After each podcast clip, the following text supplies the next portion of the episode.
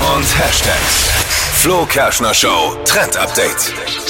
Ihr könnt sie jetzt wieder auspacken. Die Bomberjacke. Kennst du noch? Oh ja. Ja, ein paar Jährchen hing die ja jetzt im Schrank, hat ein bisschen geschlafen, feiert aber jetzt wieder ihr Mode-Comeback. Ich finde, das sieht halt richtig lässig aus, sind so ein bisschen weitere Arme und ist perfekt bei diesem frischen Herbstwind, finde ich.